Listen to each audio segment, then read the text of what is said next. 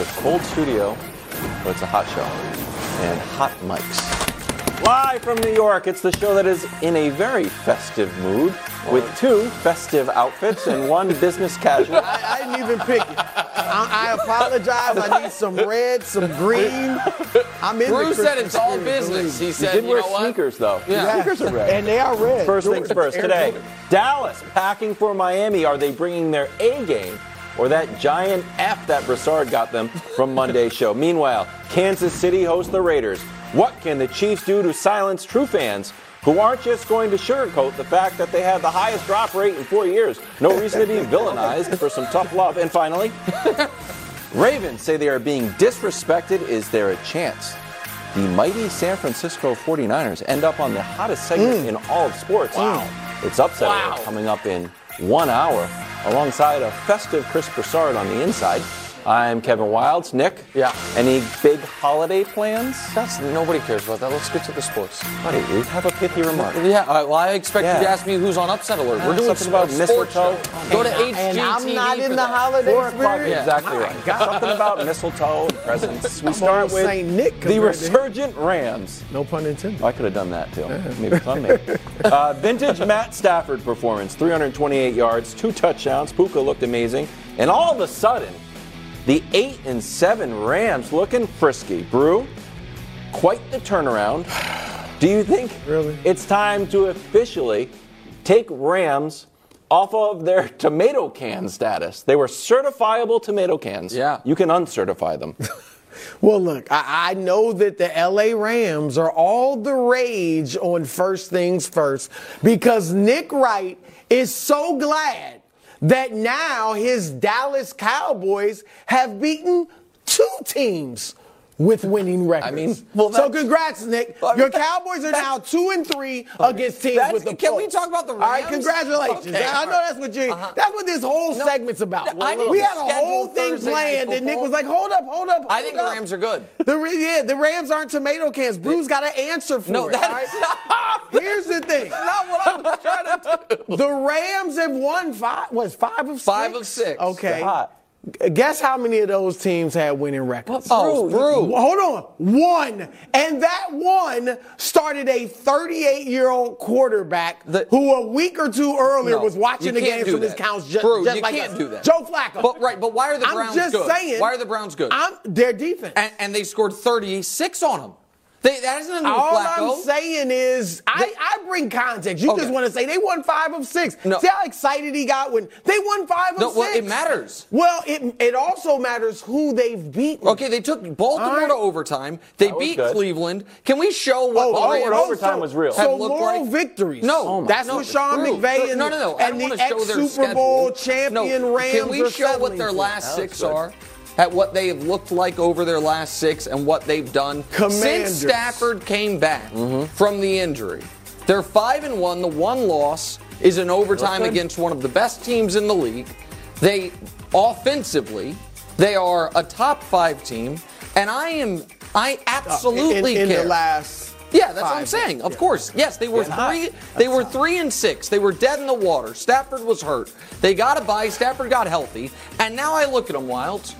And I say a team that we had real questions about were they going to be able to run the ball, which is the basis of what Sean McVay does. They have a 1,000-yard rusher in Kieran Williams, who's excellent. We had a question about do they have enough depth because they were the bleep them picks philosophy. Well, they nailed mid-round picks the last couple of years. They have an excellent coach. I believe they have right now this moment the 2nd-best quarterback in the conference, 2nd only to Dak, right now this moment. Sure. How Matt Stafford is playing, absolutely. And I'm here to tell you that if I were right now ranking NFC playoff contenders, the Rams to me would be 3rd. It would go San Francisco, Dallas, Los Angeles. Okay. You don't, right now, I was actually going to be nice to the Rams. I know, but you should still. Because than the Eagles, but he asked me, are they not? The Rams and Eagles played. You would pick the Eagles because I would not. And they're only 10-4. They're only 4-2 against teams with winning records. Okay. Oh, what are the Rams 2-5? Okay, that matters, Nick. Okay, it matters who you play. I understand. It does matter who you play. It also matters how you're playing. how you're playing, Matt. But who you beat, too. I get that. And so, but can we show Philly versus the Rams for the season? Philly? For the season. I'm just curious. Okay. So the offenses are equivalent. And by the way, that includes a game where the Rams scored 3 points when Stafford didn't play. We didn't take that out. That's their whole season. The Rams defense, Brew, let me, honest question. Who do you think has a better defense, the Rams or Philly? Honest question.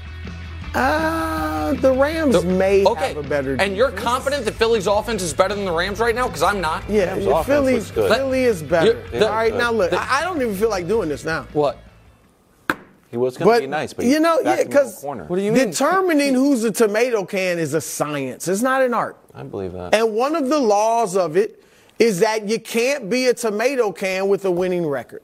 So I was here to really, you know, give the Rams a little love. LA, congratulations, LA Rams. I hope I get this thing off. Congratulations, Rams. We might reveal that's not actually tomatoes. I gotta put this on here. Okay. Congratulations, LA Rams. You are the first team to respond positively and correctly and properly to Broussard's tough love. Yeah. A lot of people crumble under my tough love. You responded well. Yeah. You are no longer a tomato can. A big moment. I just want to. I was just bringing up the context to bring sanity to the discussion. You went too far. And here you are. They're better than the Eagles. Yeah. Wait. I mean, okay. Just before we move on, their best game the last month and a half is a loss. And the Phillies, all their games the last month are losses. Their best, their worst, all of them. They're all losses. The Rams are not firing coordinators. The Rams are not having columns written about them being in disarray. The Rams are not right now having their quarterback question guys' commitment. The Rams right now are not letting Drew Lock drive the field for winning touchdowns. Where are the Rams going? Really? I'm telling you right now, if the Rams in the first round play Detroit, I like their chances. And if the Rams in the first round play Philly, I like their chances. Do I think they're going to the Super Bowl? No. But I think that they have a great coach. Yep. They have a healthy quarterback who's playing excellent. Wilds, you're a believer that it's a wide receivers league these days. Two superstars. Puka Nuku and Cooper Kupp. They have a running game now. Guess who got two better wide receivers? Yeah, but and one of them's out here arguing with people on Twitter. He always does. Okay, that's no problem. I think the Rams are good. They thrive in chaos. I think the Rams are good. I think they're fine. They're not a tomato can anymore. All right, the Cowboys head into Miami for America's Game of the Week on Fox. They are 3-4 on the road, and they take on a Miami team that is 6-1 at home and atop the AFC East. More likely for the Cowboys, Boo, this is going back to you for basically an extension of the bit that you do on Mondays. We did tomato cans, now we're doing grades. More likely, an A or an F game? I said yesterday I was leaning Dallas. Uh-oh. But the more I dug into the tape, the more I dug into the statistics. How many hours of tape did you watch just for the audience? You know, I did the odd couple, 7 to 10 Eastern. About an hour or two after that, hour and a half, something like that. Then I started looking at it, Nick. And I like Dallas. I still like them as a team. I'm not going to disrespect them like he just did the Eagles. Well, but the more I dug in, the more I found myself leaning Miami. Wow.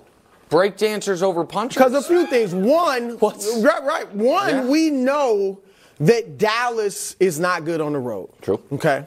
Now, Dallas's main problem is they can't handle prosperity.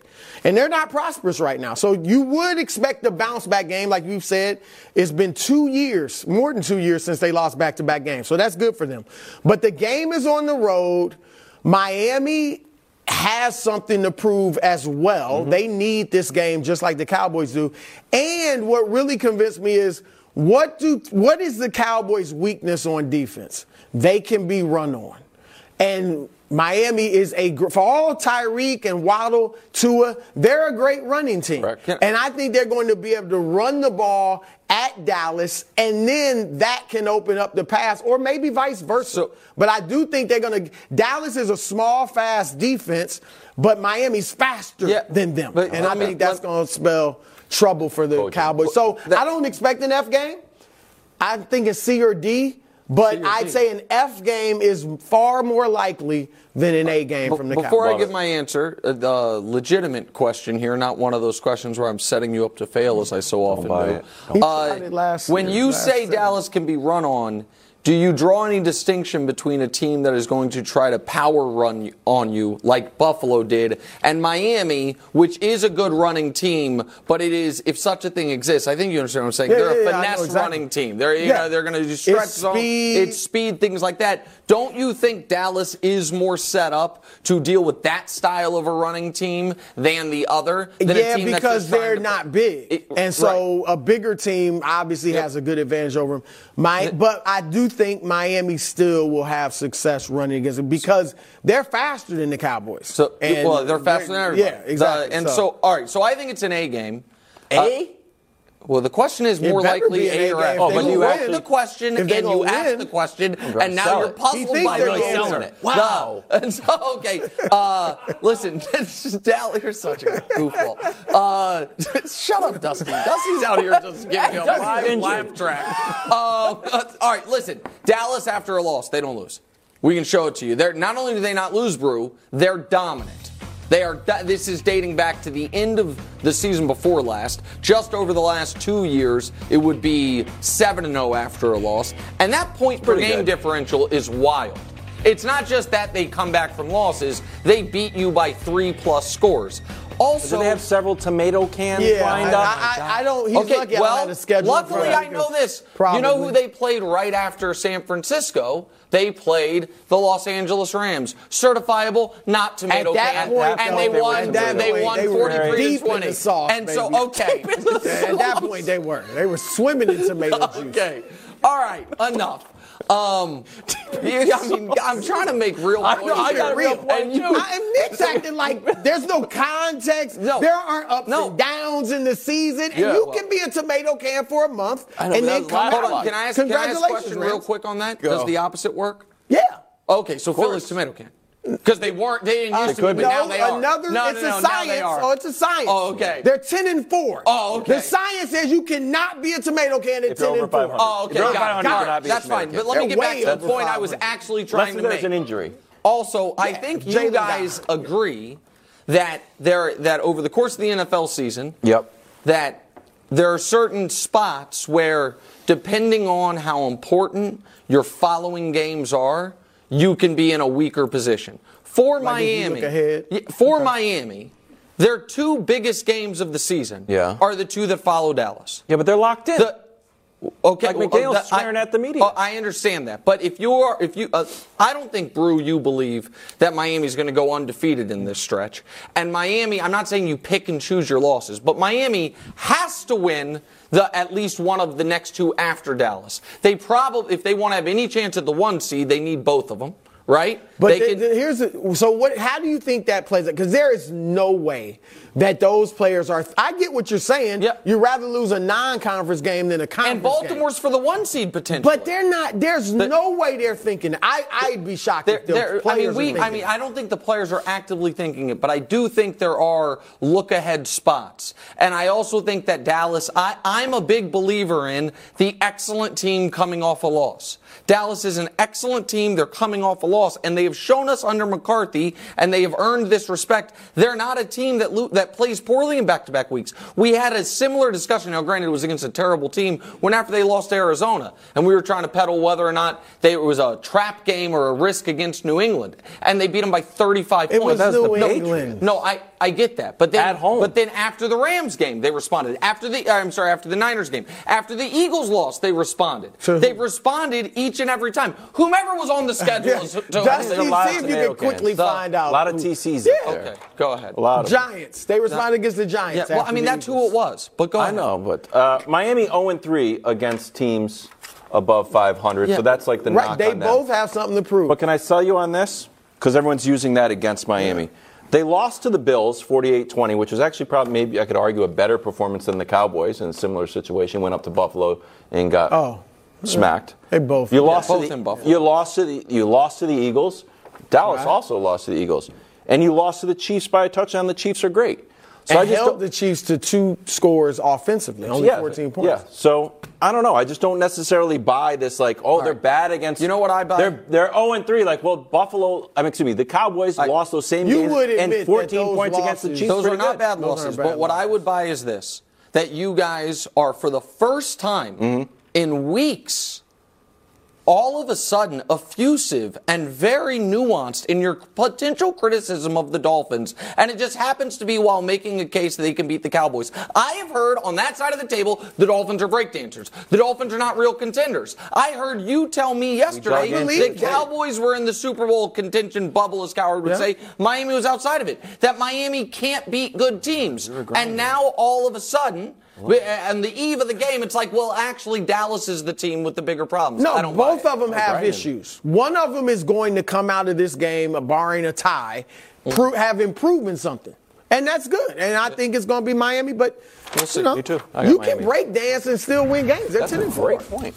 My MVP odds currently Purdy, Lamar, Josh, and then Dak. So Dak's in fourth, but here are his ranks. He's second in points. He's fourth in completion percentage. He's sixth in yards, third in rating, second in passing touchdowns. Do we think Dak can get back in the mix with an impressive win? Yeah, I resent the question that's on the bar. Can Dak sneak into the MVP race? Like, to me, that's almost right. That should be assigned for, like, Allen or Mahomes. Guys who have not. It's shocking that Allen was third. Made a jump. Wait, Allen's ahead of. Yeah, that was. I'm with you on that. Okay, that's shocking. That's I know it's almost on its face, but that's a different topic. But when I think of sneak into the MVP race, that means a guy who has not been discussed as an MVP through the breadth and width of the season, that all of a sudden at the end of the year, it's like, oh, my God, he might be the MVP. Okay. Dak was the favorite a week ago. Yeah, and then he laid an egg in Buffalo. Yeah, yes, he did. But that, to me, does not one bad game, does not couple bad games, does not disqualify you from being in the MVP conversation. I would argue that if Dak is excellent this weekend and they win, he has to be no worse than second. No worse, because Lamar and Purdy going to play each other, and you guys are the quarterback wins maestros over there. One of them's going to lose. And so that Dak has to be right there. And I would also argue this. The biggest knock on Dak is the tomato can bit. How has Dak done against playoff teams? Because this is a playoff team, so let's say Dak against playoff teams this year. Oh, wait, that's excellent. Are we counting Buffalo? Are Buffalo's on the outside looking in? Or is Buffalo a playoff team? I don't know. I'm just a facts guy. I'm not a feelings guy. Then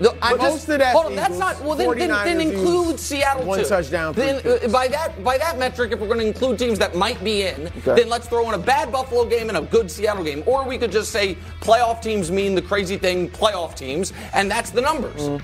And so if he, my point is, if he then is awesome against the Dolphins, then it's really just one bad game against a good team. One bad game, the Niners game, right? Because I'm with you in that he can get back in the race. And I agree on your sneak, because he was leading it just a week ago. Okay, so I'll give you that. A week ago.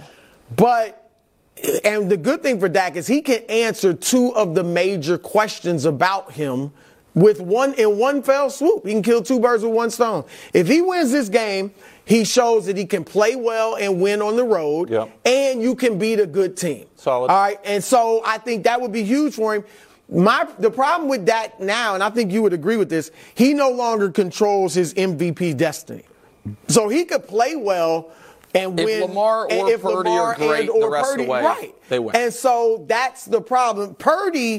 If Purdy wins, if they beat Lamar on Christmas night, and Purdy has 3 touchdowns, 280 yards, or whatever, because he's been great against great teams. These are his numbers against 10-win teams this year. 8 touchdowns, no interceptions, 146 passer rating.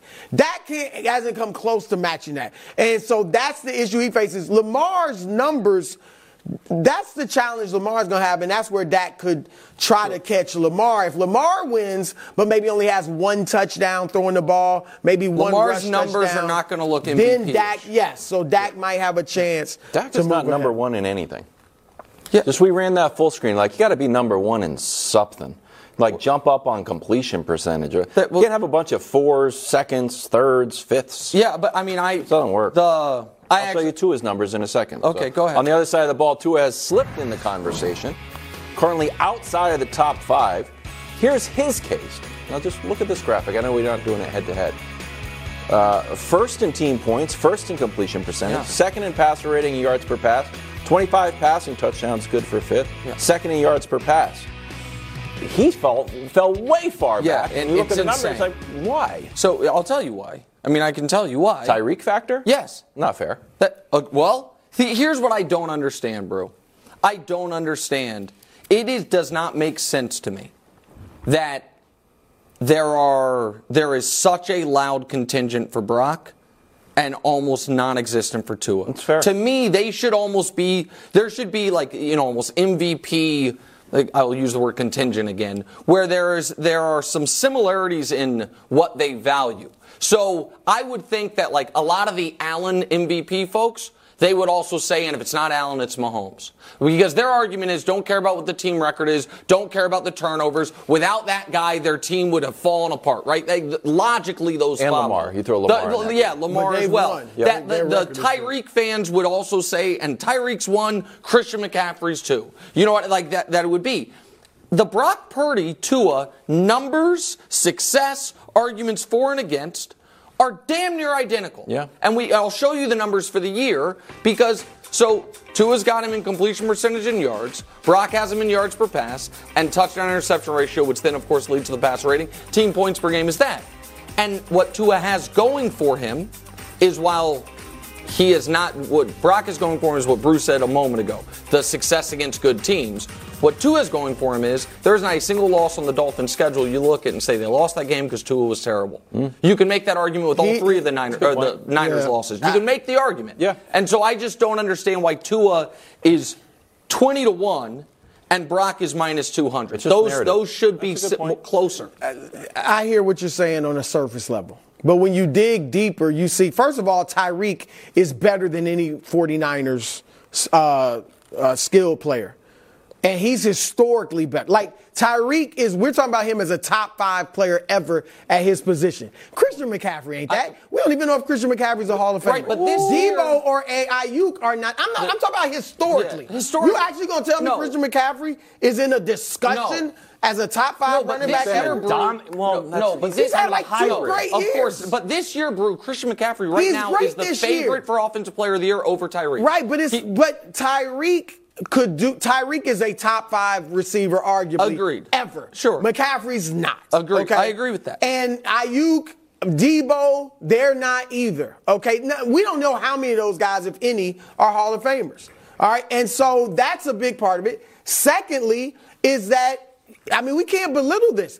Purdy's best games have come against the best teams. Jacksonville, Philadelphia, Dallas. But that's not true for Tua. They lost as a direct result of his bad games. And well, one of those games he had a concussion. I mean, people don't, again, people take these things into context. One game he did set his team up to win. The rookie field goal kicker missed a 40-yarder. Second game he got a concussion. And third, I'm not trying to, everybody's had bad games. That game that you say he set the team up to win, he was awful. Right, but the game after that, he was great. Until he got the concussion and threw the 2 interceptions. Okay. I mean, one of those games he had almost 400 yards passing. Okay.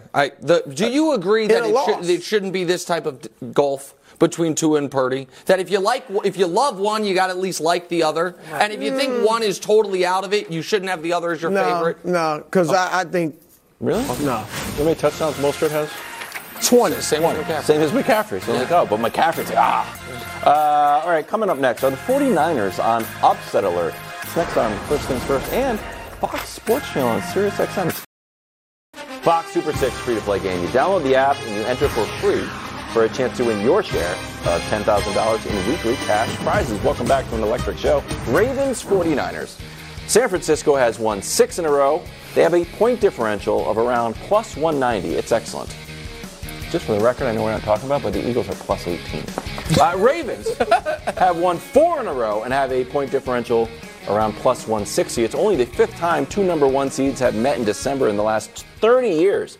This is a heavyweight fight, bro. It's legit game of the year. Wow. Yep. So, who you got? You got one of these teams going to the Super Bowl. Yeah, Baltimore. Yep. This is funny. Soon to have both of them. No, this is a funny thing because yesterday, for some reason, I thought the game was in Baltimore, and I really thought, man, they are disrespecting the Ravens by having them 5.5-point underdogs.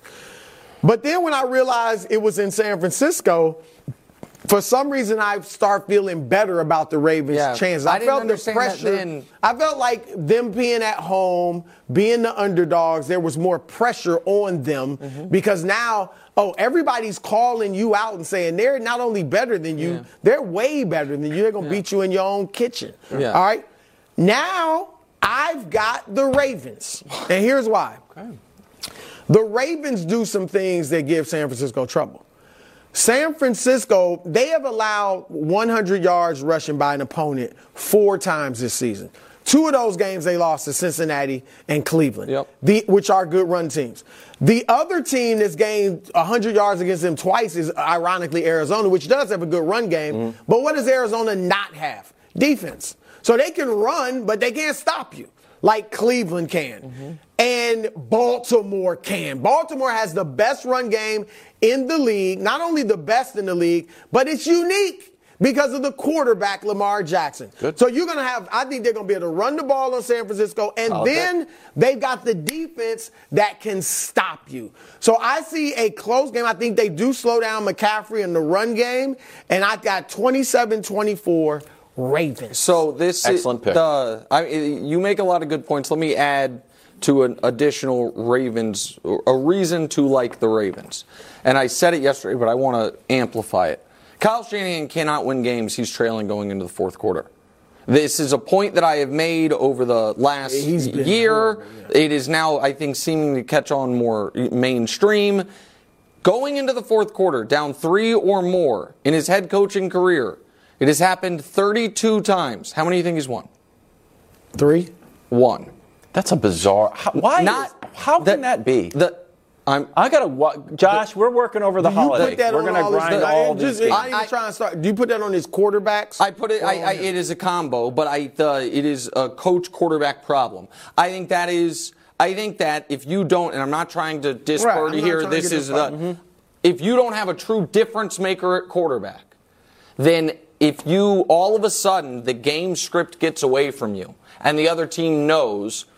We don't have to respect the run the way we typically do. We don't have to. We can really play you in a different way. He doesn't have an answer, and his quarterbacks have never been. And there's only like 10 of. No, I'm talking about as a head coach. This is only in San Francisco. So the only in San Francisco is this case. He's never had a quarterback who, even if everything's working against him, has been able to be like, you know what, I got it. Maybe Purdy will be that guy one day. We haven't seen it, and the 3 times it's happened to Purdy, they've lost those games as well, or I guess 2 of those times. His play calling is bizarre, and too. So, yes, and I don't think he gets a little tight at end of games, all of that.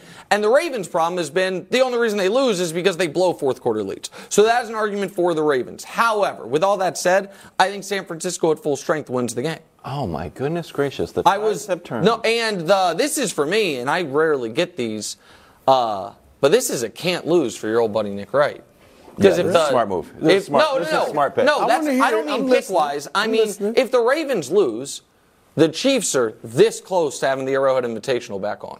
And so and if the Niners lose, the Cowboys are this close to getting that coveted 1 seed, never having to go on the road in the playoffs, and smooth sailing for your buddy. Oh, well, that's more tactical. I thought you meant editorial. No. I'm just talking about for the long-term things. But the other reason that there is that. I don't root for anyone to play poorly. But I'm going to say one other thing because I think San Francisco is going to win. I don't think it's going to be a blowout the way some people have called. But I know my pal Florio was talking today that's going to be a blowout. The line says they think it could get to blowout territory. Wilds, if it becomes a blowout, everyone's going to look around and say, if you're a fan of a team that's not the Niners, if you actively are a fan of a rival Niners team or you just don't like the Niners, your only hope's going to be the Chiefs. So you're saying if they have blown out Dallas, if they have blown out Philly, if they have blown out Baltimore, if you out the Chiefs, right? But maybe not. But what I'm saying, since they got in games Christian McCaffrey has started, or in games Christian McCaffrey's played for the Niners, and their quarterback hasn't been knocked out with injury, they've lost once. And aside from when Deebo and Samuels were hurt, and it was by the Chiefs last year against Jimmy Garoppolo. But you'll be out of options. Yeah. Like last remaining will be the Chiefs. A Chiefs team we spent all year picking apart. Folks will need them to be able to be great because you won't have any belief that any of these other teams can beat them if they blow out the Ravens, if they dominate the Ravens. And you as a Chiefs fan, would you welcome fans of other teams all of a sudden also rooting for the Chiefs? Oddly enough, you can root for him, but Chiefs Kingdom, it's much like Club Superstar. It's one in, one out. So there's one solo opening since Wilds has been, kicked out, but it's just one opening. There's just one opening. Purdy and Lamar, 1 and 2 in the MVP race. Here's how their numbers match up. Obviously, whoever wins would take the ever-important QB wins lead. Seems like it matters when we're talking about major things. Total yards are close enough. Brock has a 9-touchdown lead. Passer rating is Brock by over 20, which is why if Lamar is electric, maybe that gap in raw passer rating could be minimized, like just eye test-wise for Lamar. All right, so Brew, if he has a monster game against the number 2 defense, do you think Lamar can leap Purdy?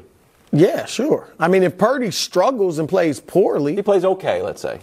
Because he plays poorly, obviously. But if he plays okay in a 27-24 loss and Purdy plays well, I think it's going to be close. Because I think there already are people with Lamar. And those people have already said the numbers aren't a factor.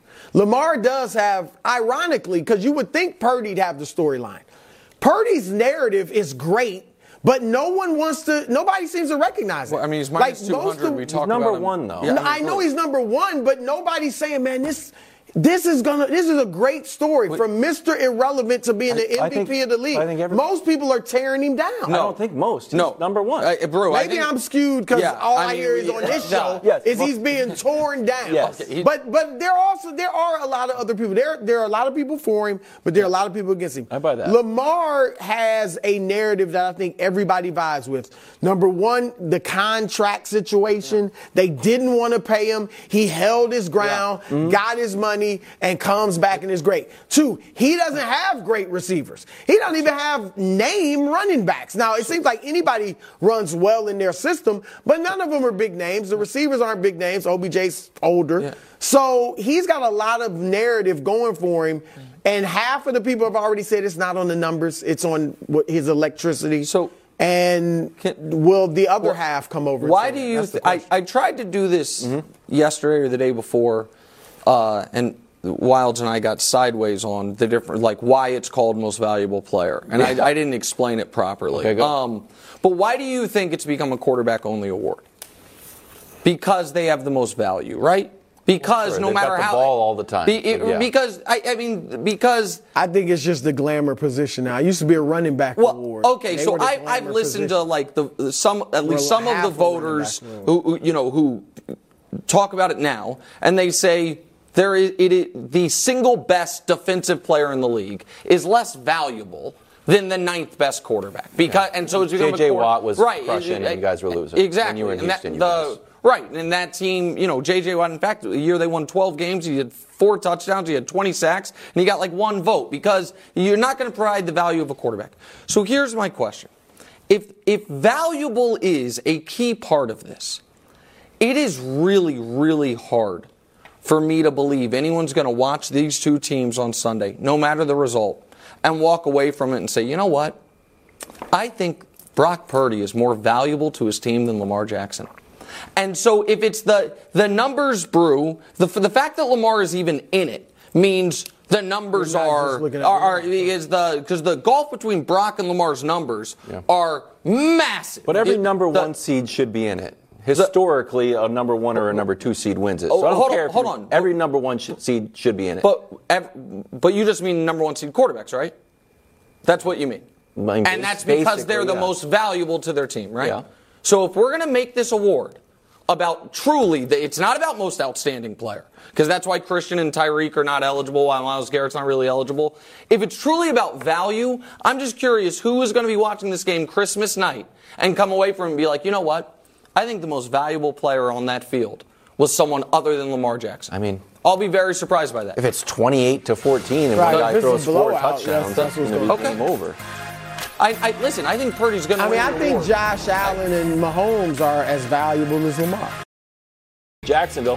Right. Headed into Tampa Bay, the Prince practicing today, but also in the protocol. Doug Peterson saying, him playing is better than a coin flip. Ooh. Big Show, meanwhile, Offensive Player of the Week. And looking to tighten the Bucs' grip on first place in the NFC South. We've come a long way since talk of Kyle Trask. We've abandoned that take. It's the rare first things first take that's just been totally abandoned. Mm-hmm. Can Baker prove he's the Bucs franchise? Well, first of all, the Prince, if the Prince comes back, he better play well. That's all I'm saying. Okay. All right, Baker. I mean, franchise quarterback's too strong. Why? Because, are they like, a franchise quarterback? Well, I'm not saying, like, if I'm them or any team, I'm not like, we got our guy for the next 4 or 5 years. In the first place. And I think you guys would. It's the worst division in football. You got play, all right, you and now that's a plus for Baker. Baker has earned the right where in that division, if you can't get somebody better, you feel okay. You know what? We can have Baker be our quarterback next year. Obviously, you got a chance to make the playoffs. The defense is already pretty good at times. Strengthen that a little bit. If they can get like a real run game, I don't know why in the world they can't, but strengthen that line. Yeah, get a legitimate run game. You can feel like, okay, we're viable. You're not a contender, but we're a viable team. But there is no way you lock him up for like 4 or 5 years. Like, this is our guy. No, 3 for 90. 3 for 90. Listen, 3 for 90. If Gino got 3 for 75 with $40 million guaranteed, had never shown Gino what was Baker better was. Last year than Baker was this year. Wouldn't you agree with that? Oh, he was 6th in MVP voting, I think. Gino. Yeah, I bet. But that's just because he got like 2 fifth-place votes. I bet Baker shows up on somebody's ballot. I bet Baker does. Wait, what? No, Baker cannot. You buried the league. Hold on. I don't. He's going to be in the top 5 on somebody's MVP.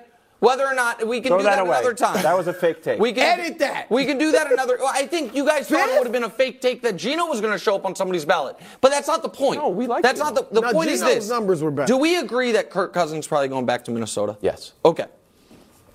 Even if Tampa wanted to move on, someone would give him the money. So there's listen, New England, Pittsburgh, Las Vegas, Washington, New Orleans, Atlanta, Tampa. That's 7 teams that are going to be in the quarterback market this offseason. So Justin Fields, and Chicago, obviously, they're going to draft somebody. Justin Fields probably available. Kyler's available. And rookies are available. And Kyler might be available, I'm saying, because I have Arizona. And then at Arizona, the list, if he is. If Chicago called? What do you mean? But Chicago's going to draft Caleb. Right. I know. I'm saying it's like, hey, you're interested in Justin Fields? In Justin for like a 4th or a 5th round pick? I think they're going to get a 2nd round pick for Justin. So, I think they will. I think he's shown enough.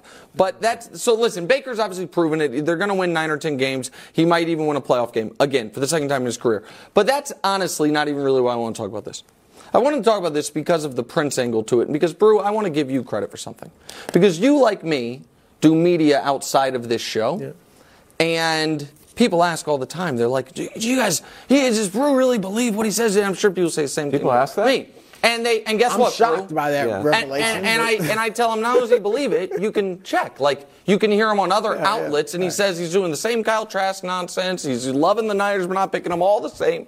Takes me on the What's Right podcast. Same thing. Same thing, yep. Wilds. You're steady. You break my heart, man. Why? Well, because I've heard a lot of the things you've said about Trevor Lawrence in the past on this show. Yeah. And I've heard how you react when I talk about, Trevor being a great high school player and Trevor being a great quarterback. And then this morning I'm driving into work and I'm listening to the Bill Simmons podcast. And, let's just play the audio, guys, if we could, please. Oh. Trevor Lawrence, we're 100% positive he's good. The only thing with Browning, I don't know if there's a way to make sense of any of this, but he did have like a lot of... He had a big high school, like he was like really good and won games in high school and was considered like a blue chip guy. Bro, no. Every time I bring up high school, he mocks me. He goes on his BFF, the biggest podcast in the world. Oh, it's the Bill Simmons podcast, and he says high school, and Wilde says I like that. You kill Trevor Lawrence's high school pedigree. You don't want to hear about it. Gatorade Player of the Year. I don't care. And Bill says it. I like that. It's a small part of his resume. Jake Browning, guess what? He threw 92 touchdowns in high school. You like that? That's something interesting. Now high school's interesting. Trevor Lawrence. Now high school's interesting. Trevor Lawrence, he puts it out there. That's the first thing. Now high school's interesting. You break my heart, Kevin Wilds. He got you. Upset alert coming up in 9 short minutes. Brew is researching on his phone right now. And then it's Nick's Picks, which is still hot. Raiders headed to Kansas City to play my Chiefs, reigning champs, favored by 10 points. You've been excommunicated, Wilds. You already know that. Wilds, come on over to Baltimore with me. We'll gladly take it. Raiders fresh off putting up 63 on the Chargers and getting Brandon Staley fired. Here's Jack Jones on how to stop the Chiefs. I like that.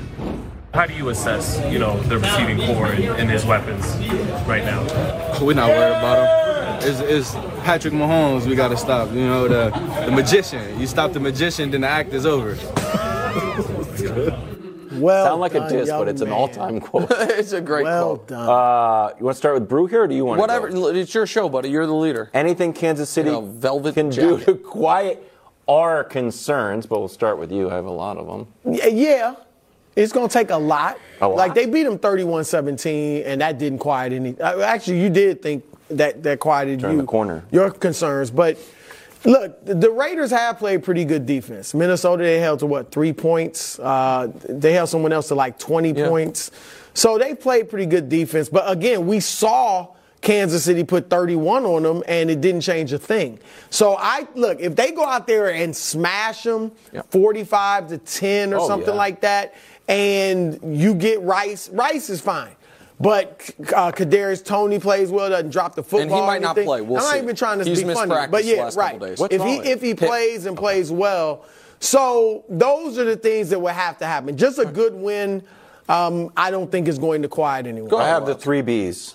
Basics, blandness, and beat a team that scores 21. The basics, no drops, no pick sixes, no Mahomes shots like this. You know how many interceptions Mahomes has? 13. 13. Josh Allen has 14. All we do is talk about it. And Sam Howell has 15. Mm-hmm. Blandness. And by the way, it's not all we do is talk about Josh Allen. He's third in the MVP voting. You guys think he's going to make the playoffs. You just say these things. They're not true, but go ahead. We say a lot of not nice things. He leads the league in turnovers every year. He's got one more than Mahomes. Go ahead. Yeah. Blandness. You did some clever stuff against the Patriots. One of these games against the Raiders last year, you did this. Yeah. This was a defining play of the Chiefs' season. This play was the Chiefs' Heisman moment, if you will, where it's like, you know what? They may have lost Tyreek, but the genius of Mahomes and Andy Reid is unmatched, and this was Exhibit A. I want to see something like that. Okay, here's the – listen, you're right, Wilds. And, Hubs, can we show the other clip against the Raiders? They used to be more fun. They used to do amazing things like this. You love it? Love it. Happened 3 weeks ago, you dope. And you didn't care. I want to see it again. And it happened this season with this team. We have a guest in here. She just shook her head in shame on your behalf. She was like, because you got so fooled. Give me another one. You wanted these things. She's now biting her finger. Exactly. Oh, my God. So here's the reason. Dark. Here's the reason that I have so little concerns. Because going into the year, granted, I overstated how good they would be record-wise. One of the things I said, one of the reasons I believe in them, and you guys scoffed, was I said, I believe this team could have a top 5 defense. And you guys were like, calm down. Yeah, it could be better. It could be good. Maybe top 10. They've had a top 5 defense, top 3 defense all year. Right. All right?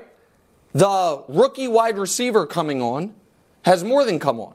He is having a sensational season. Sensational? Other than Puka, then hold through. Then other than I don't care if he's a second top-ranked rookie. It's not sensational. If it was sensational, Nick, and they've got Tyreek Hill and Isaiah Pacheco and Patrick Mahomes, would we be? Travis Kelce. Yeah. Would we be talking about them having a receiver problem if he was sensational? So here's the thing. But he's not sensational.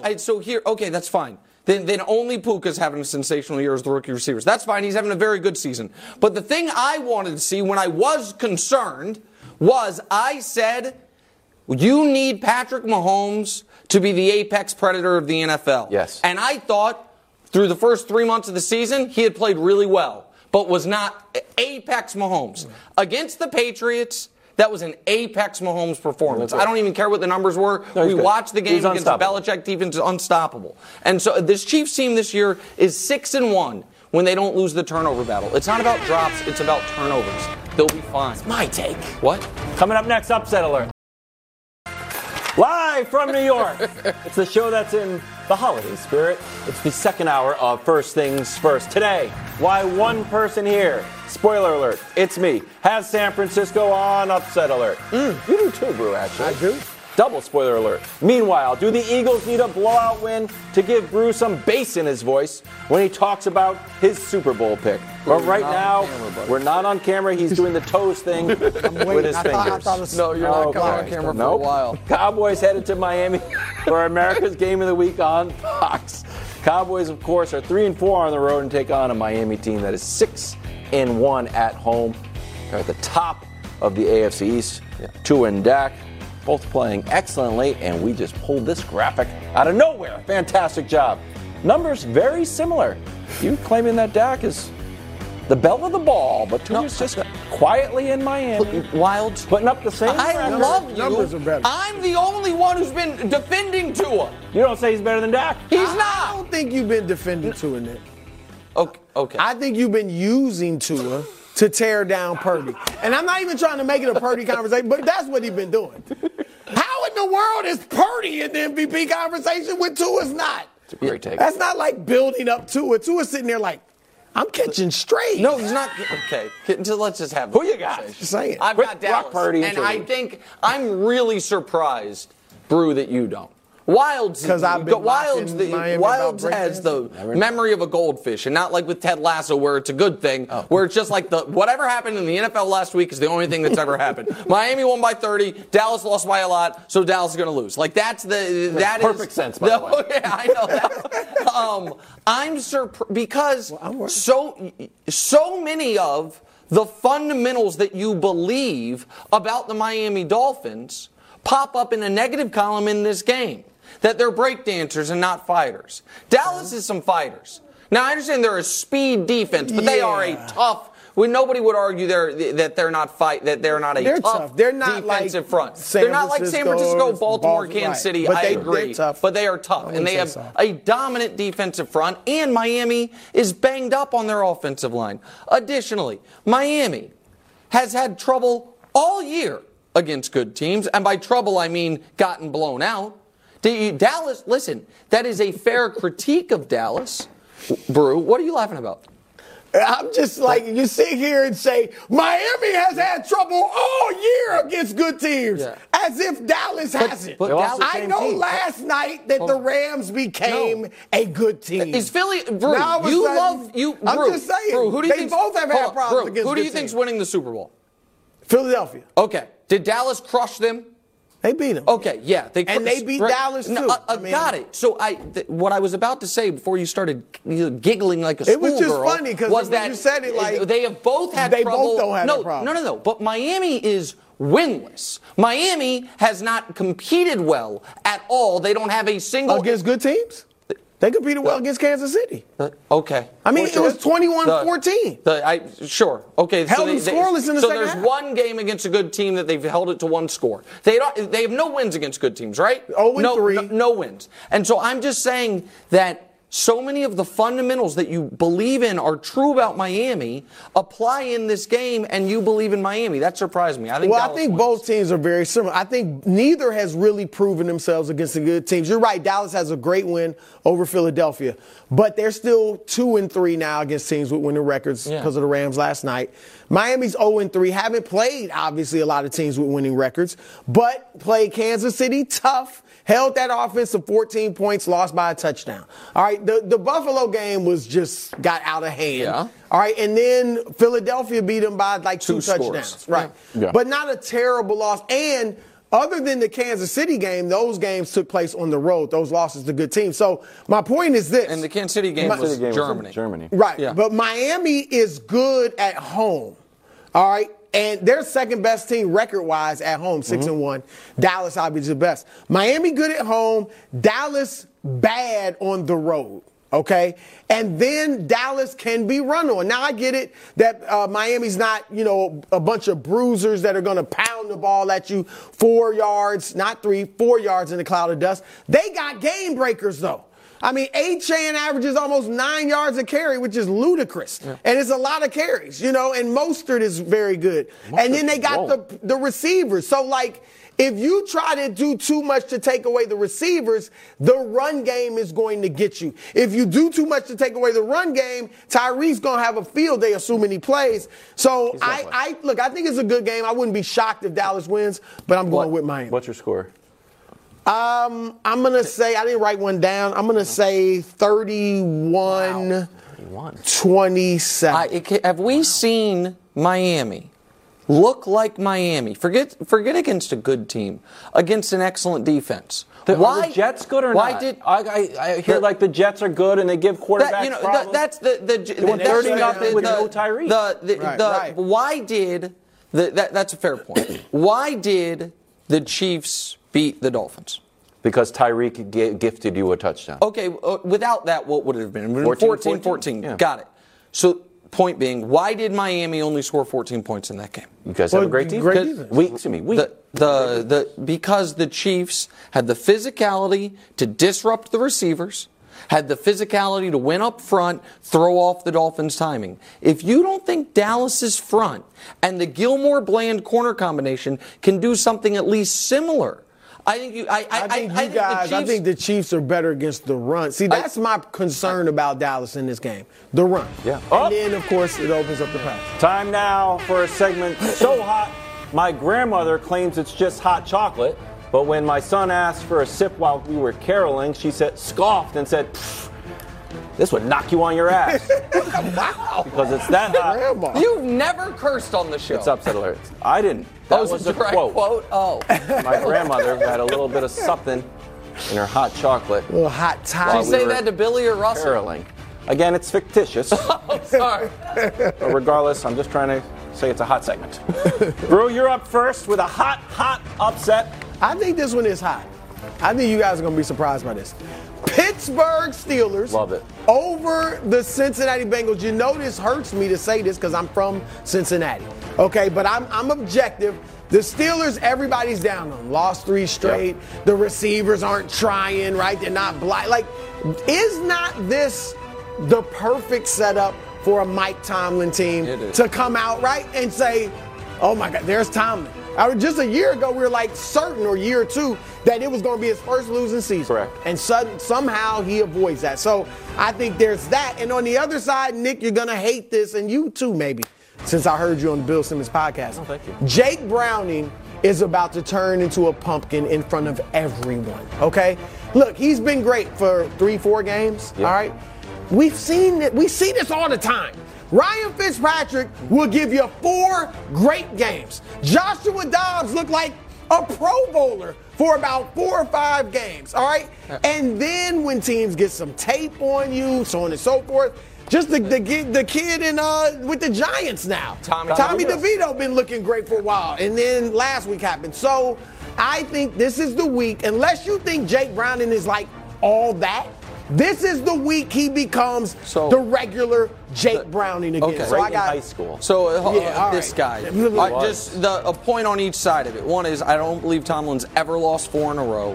Tomlin as a home dog is one of the best bets in Vegas. Over the course of his career. Flip side to that, the Steelers are playing practice squad safeties this week because one guy got suspended for the year. Minkah's dealing with injuries, and I know the Bengals aren't going to have Chase. They'll still have Higgins, and Browning has played well. The other counterpoint that was not mentioned in that entire dissertation, just 2 words: Mason Rudolph. That's tough. He's not horrible. Wilds, what? Based on what? Based on what? I don't know. I feel like he got bopped in the head. No, he was never. I got bopped in the head. No, he's a horrible player. Wilds, you have Mac Jones-induced Stockholm syndrome, where any quarterback that ever shows a flash, you're like, might be good. First of all, Mac Jones is much better than Mason Rudolph. I don't know about that. We're not turning this into a Mac Jones segment. Sorry, but we can if we want. Hobbs, can we go Mac Jones here? Go. Okay. It's time now for the Puxatawny Phil of football to make his upset alert. I don't know if you've seen the show before, but the reason they call me the Puxatawny Phil of football, if you live in a log covered with fur, actually just a coincidence. It's because I can predict the future. The headline here is Ravens win weird. Whoa. Like, wow, that's a weird headline. What do you think's going to happen? Well, I think you got a clash between two great defenses. And I think eventually, one guy's going to do something weird. And Kyle Shanahan in the postgame is going to be like, we played great. I don't know how we're supposed to stop that. I don't know what we're supposed to do. It's just got to be my flat brim hat off to you, Lamar. Lamar, 19-1 in his career against the NFC. He's 4-0 this season. Lamar is an underdog. He says he likes to be an underdog. Everybody says that. Lamar actually means it. 8-4 against the spread, 11-1. So easily take the points, even though I'm predicting a straight-up 28-17. Weird game from Lamar. He does some amazing things. 28-17, Ravens. All right, time now, Wilds. For a hot segment. No? Well, let's, I mean, I hope. It got worse? Just sell it. Nick's picks, show it. Listen, let's just deal with it, guys. Listen, I've been here before. This is, we're 21-27 on the year. Two of those losses were just dominant in the wrong direction. Yeah. You might say, Nick, when have you been here before? All your TV picks, every year you've had a winning record. That's true. But once upon a time, before I was on TV, I was down so much in the season, I tried to sell my prized card collection at a pawn shop. Found out it was worth way less than I thought. Ended up having to donate plasma just to cover the debt. Wow. This is something you should tell your therapist. Well, I'm telling America right now, it's Christmas time, it's holiday season, and I don't want to have to cancel Christmas, which means gotta go 3-0. I'm not going back to the plasma clinic, America. Indy! Plus 2.5. Arthur Smith, 13-22 against the spread after week 5 in his career. Indy's a playoff team. They're well coached. They're going up against Taylor Heineke and Arthur Smith. The wrong team is favored. Give me a break. Indy straight up. Now I'm getting the points. Next. Got it. Detroit laying 3 at Minnesota. Guess where Minnesota plays? A dome. Guess who the quarterback for the Lions is? Jared Goff. Guess where he likes playing? A dome. Thank you, Wilds. Jared Goff in a dome. 32-16 against the spread. Conversely, Nick Mullins, in any environment, if it's professional football, 5-11 against the spread. Detroit clinched the division first time in 30 years. Lay the 3 points. And lastly, even though these two dopes disagree, Dallas getting 1.5. Dallas won 9 straight by an average of 19 points, coming off a loss last few years. Miami's offensive line's way too banged up. But Miami's next 2 games are way bigger. Dallas, meanwhile, knows Philly is vulnerable. And maybe, just maybe, they think, oh, wait, San Francisco could lose to Baltimore. Maybe the 1 seed's back available for us. So the picks for this week, Indy plus 2.5, Detroit -3, Dallas plus 1.5. That's a 3-0 week. Love it. Gosh darn it, we need it. You got it. We need it. I just want you to know, if you need it, I'm not going to give the bathrobe back. No, I didn't. It's all right. But I wore mine last night. Yeah, I did too. Okay, listen, guys, don't worry about it. Go heavy on the Colts, less on the Cowboys. I like the pressure. This is where I thrive. Coming up next. Philly blowout. Philly almost a 2-touchdown favorite when they host the Giants. After losing to the Seahawks, Jalen questioned the team's commitment, and Brewy recently clarified the take. Take a listen. When I say we, I mean me, because I'm the point guard out there. I'm the one that makes everything go, and I'm the guy that everyone trusts in to do and set the pace for everything. That's in how I play, that's in my leadership, that's in every aspect of the game, and that comes with the shoes that I walk in. And so this is a challenge to myself. Yeah, I got it. That's what we means. Yeah. If you want to say me, say me. But we means me and you. Yeah, it was probably cleaning up a little something there. But I like it, but yeah. Look, is this a must blowout win for Philly? I said I want 2 out of the next. I'm assuming they're going to win the next 3 games. 2 of them must be blowouts. Now, if they don't blow Philly out in this game and then they blow them out the next the Giants, then I'm fine. But I would feel much better about them if they – tear apart the Giants. Look, it's a divisional game. The Giants, they won, 3 out of their last 4. Okay, whatever that means. But just beat them soundly, 31-10 or something like that. I'm feeling if they do that, I'm feeling like It was a blip. It was a tough stretch. San Francisco had theirs. Dallas has had their moments. Baltimore's had bad luck. Like, I will be like, that's behind you. To be fair, what Dallas and Baltimore haven't had is tough stretches. Right. Dallas has had bad moments. Kansas City has. Obviously, the Niners have, and the Eagles are in it. Maybe I am a simple man. If I were going to have a bad stretch, I would prefer it to be like when San Francisco's was than when Philly's has been. Mm-hmm. You'd rather it be as far back in the rear view as possible. I think Philly's in real trouble. I think Philly was sounding quietly the alarms of real trouble and concern when they had one loss that they didn't think they were playing great. I think Jalen, whether it's because of injury or that he played a little over his skis last year, which nobody seems to want to entertain the possibility of, but I will as much as I like him. I think it's on the board that last year was a little better than you can rely on him to be. Or it's just the injury, or they missed Steichen, whatever it is. Mm-hmm. This team has not looked anything like the Eagles team from last year. The only thing that looked like it was the record. And now that doesn't either. Now they have lost as many games in the last 25 days with Jalen as quarterback as they had lost in the previous 2 years with Jalen at quarterback. And all the people, we can question it, but the media closest to the team, no, I'm yet to read the column of everything's fine. Don't you guys worry. Nick Sirianni can tell us through his words, because he said, I'm talking about my accountability, all these things. You can also tell us through your actions. Who are the contenders this year that have made a significant coordinator change? There's two. One, we talked about full-blown panic in Buffalo. But it worked. The other, we'll see. It's been two games. There's been a handful of games. They beat you got to say that's... No, it looked, in my opinion... They got to keep winning. In my opinion, for Buffalo, the coordinator change has looked like it worked for a game. You don't think it's worked so far? Well, we didn't think the Buffalo Bills play calling at the end of the Chiefs game was good at all. We thought they were making crazy errors at the end of that Chiefs game. But against Dallas, it looked amazing. I think Philly internally is panicking. And so, yes... I think they have to have a dominant blowout victory. Absolutely. Against Tommy Cutlets and the Giants. I think they absolutely do. See how he just shot it down? What? That was America. That was a precursor for Monday or Tuesday when we come on. No. Philly has a huge win. And that little Tommy Cutlets. I am telling you right now. That'll be what he sees. Right now, it was Tommy Cutlets. No, I'm telling you. So what? They were by 27. 14-point favorites. I'm telling you right now, Philadelphia, to me, has every market of good regular season record, one and done in the playoffs. Every marking of it.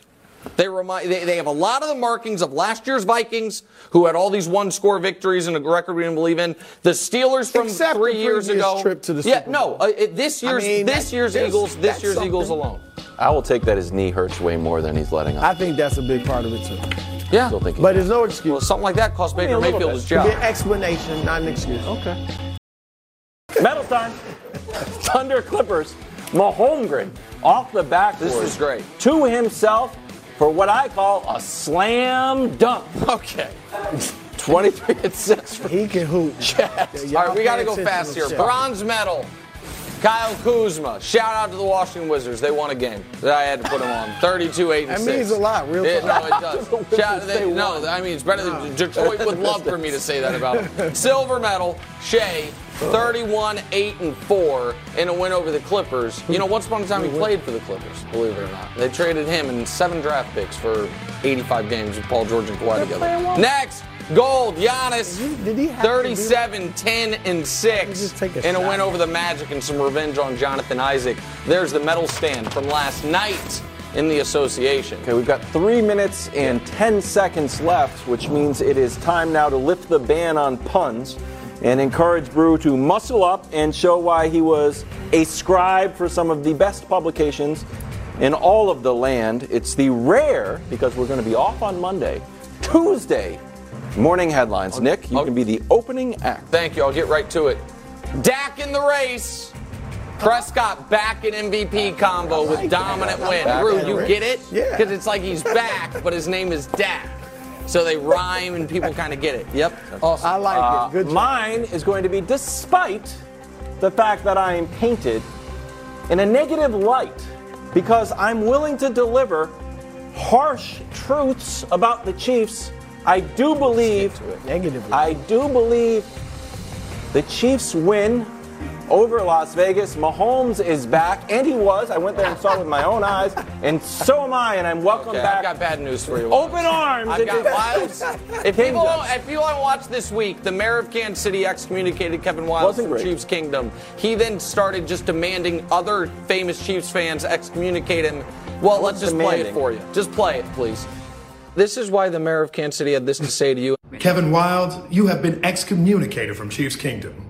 If I don't hear it from Stone Street, it's not official. Hello, Kevin Wilds. Wait, what?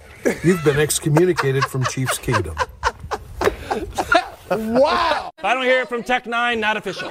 Kevin Wilds, you've been excommunicated from the Red Kingdom, Tech N9ne. If I don't hear it from Paul Rudd.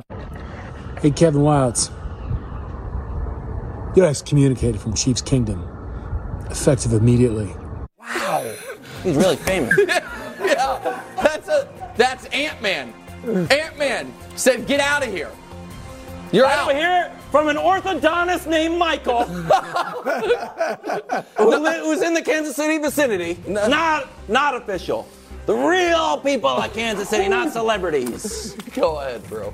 Gosh darn it. Bad, Wilds. That wasn't great. You're done there. You're done. I don't know. This is my last time. And it actually has something to do with my headline. Oh. I'm extending to you the olive branch. You know I've been with the Ravens all year. You can come over to the Ravens because they're going to get to that Super Bowl. It's all a test. Kansas City, I am loyal. Heidi Gardner, right, that was it. Next. That was the last chance. Here it is. Ranting and raving, Baltimore, fueled by disrespect, kicks their feet up in the 49ers' house. Oh, that's why they go into the house and kick their feet up. Yes, they're wearing Jordans. They get a bologna sandwich. They sit on the couch and they watch a movie while they enjoy their soda and sandwich. That's what they're going to do. How many sandwiches do they have? 3. Lamar. Have a great Christmas. Merry Christmas. Happy holidays, everybody. We'll see you on Tuesday. Go 49ers. That boys ain't going to take them, nigga. What's up, family? Welcome.